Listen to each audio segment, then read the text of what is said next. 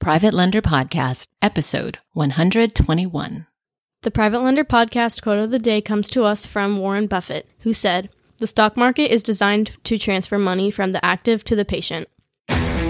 This is the Private Lender Podcast, the show that shares practical advice and know how for new and seasoned lenders. From private mortgages on single family houses to joint ventures on commercial projects and beyond. Discover details about investment vehicles that you won't find at your local bank or online broker. Listen and learn from private lenders and real estate investors, as well as from professionals and entrepreneurs, as they share the details, strategies, and the insight that allows for successful and prosperous lending. Now, get ready to increase your ROI. Here's your host, Keith Baker.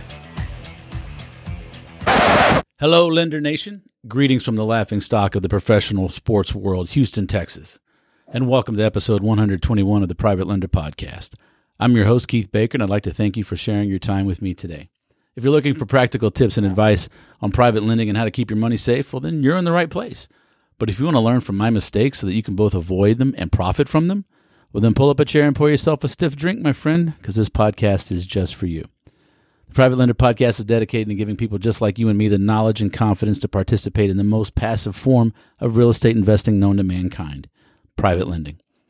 And if you're looking for a shortcut to begin private lending, then head over to privatelenderpodcast.com forward slash ink. That's I N K to learn how you can put your money to work for you by investing in private loans in and around the Houston area. Also, please make sure to join the, the Private Lender Podcast Facebook group. A public group. You can go there to connect with other private lenders and be a part of a community, ask questions. There are a lot of experienced folks in there that can help you out beyond just just what you get from the from the show. All right, so let's get down to the brass tacks of episode 121. Today's topic is about lending to an entity instead of a person and what you need to do in order to protect your money. So let's go ahead and dive in and I'm going to explain to you why you must insist on getting a personal guarantee for any of your private loans when you loan to an entity. So let's start with a look at a normal retail mortgage from a bank. An individual, you or me, will go into the bank, and that bank, or you know, in the case of a private loan, a self-directed IRA custodian, will require the borrower's name, address, contact information, driver's license, and social security number. In the case of a, you know, like I said, a retail mortgage, that borrower's social security number is important for, for several reasons, but really two of the main ones are one, it allows the lender to pull a credit report to help underwrite the loan and assess the risk of that individual. And two, it allows the lender to report the borrower to the credit bureaus in case of a default or a delinquency. This is how banks can keep some of the borrowers, borrowers skin in the game with a conventional or FHA style mortgage, especially you know in one of those low money down or no money down scenarios. And the same principles apply for private lending. While I don't actually pull a credit report for the borrower in my underwriting process, I do require the same info as the bank, especially the social security number. See how I almost said especially? anyway, if my borrower defaults, I can seek legal remedies against them with their social security number in a civil court. I can put a bruise on their credit report if I decide if, you know, it's worth the money to pay for it. Now let's look what happens when Fraudulent House Flippers LLC applies for a loan at, at a bank. First off, besides requiring 20% of the purchase price at the closing table for an investment property purchase, the bank will want to see the formation documents for the entity and proof that it's registered with whatever state, in whatever state the entity resides. It also wants to see who are the members and who are the managers. And it wants to see the LLC's EIN, employee identification number, or federal tax ID number, bank statements, and uh, they may want to see some minutes from meetings within the LLC. But they also require a personal guarantee. Unless that, that uh, unless fraudulent house flippers has a substantial amount of money deposited with said bank, nine times out of ten, well, I say nine times out of ten. Okay, that's pretty good. By and large, they're they're going to require a personal guarantee with with an LLC. It's different with an INC and with that has an, an, a corporation that has a board, right? Totally different uh, ball game there but they do require the personal guarantee for everybody, all the members and managers of an LLC or I should say all the members of the LLC. Why would they require a personal guarantee for a business loan? That is a very good question. But a better question is why should every private lender require a personal guarantee when lending to an entity such as an LLC? Well, this is the answer I want to walk you through because it can ruin your day. Let's say you loan $100,000 of your retirement savings to Fraudulent House Flippers LLC to purchase and renovate a property. Now, hopefully you didn't give them all the money up front for the for the the rehab and the repairs, but let's for the sake of argument say you did. Okay, $100,000 all in. Then for 3 months you're paid as agreed. Everything's going fine. Fraudulent house flippers is telling you, oh yeah, yeah, it's moving ahead as scheduled, whatever, yada yada yada. But in month four, they stop paying their note, and then after the loan goes into default, let's assume two things happen. Number one, you're going to foreclose on the property, a hassle you don't want to to have to go through, but you've accepted that risk, and that you know is a potential outcome, and it's not the end of the world, right? But it is a hassle or it, it can be. Just give I, I, say just give it to your attorney, let them handle it. Hopefully you got enough points up front to pay for the attorney's fees on the foreclosure and it doesn't you know, it's a it's a zero sum game, you get the property, whatever.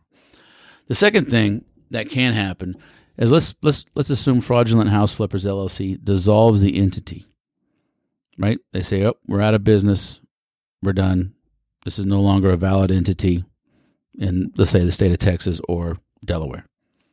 now you don't have anybody you can sue in civil court or anyone that you can go seek a deficiency judgment against because they did not use their personal social security numbers. That was an EIN. That was the tax ID number for an LLC, an entity, which no longer exists. See the problem? But if you require a personal guarantee from every member of the LLC, you now have a means by which you ensure that borrower, that entity, keeps skin in the game, keeps their skin in the game, and keeps their butt on the line. Because now they can't just walk away like nothing happened if the deal goes south.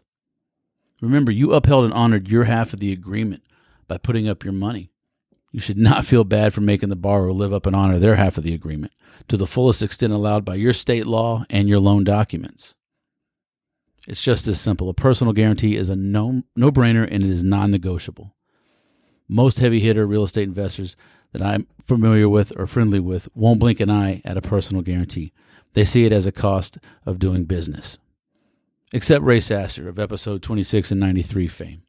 Ray will try to negotiate for anything just, just for the sake of negotiating. Right? It doesn't matter what the what the, the concept or the principle is.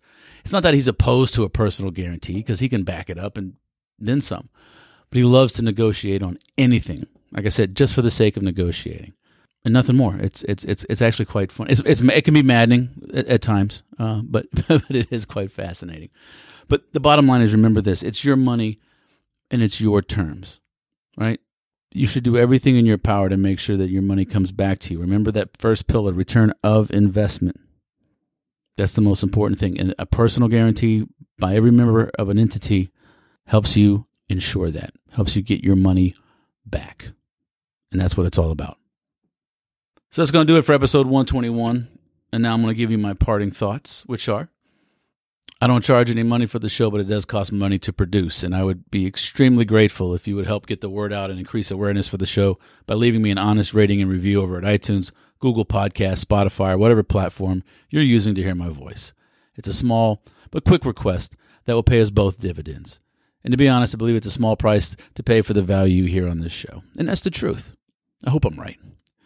And remember, if you'd like to get started on your private lending journey but don't know where to begin, head over to privatelenderpodcast.com forward slash ink. I-N-K to learn more about how you can begin private lending in the Houston area with my friend and friend of the show, Paul Lamnatos. And please don't forget to join the Private Lender Podcast Facebook group. Send it to your friends uh, as a dare. It'll be fun. You can go to the show notes page. This is episode 121 for more links and information. And as we close, I want to thank you for your time and I really want to thank you for listening today. So, besides self awareness, I wish you safe and prosperous private lending. And I'll catch you on the next episode.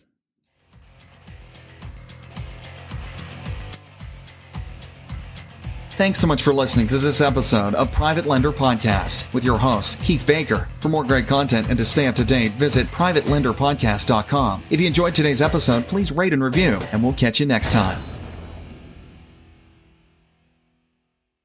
Business bad? You pay me. Oh, you had a fire? You pay me. Place got hit by lightning, huh? You pay me.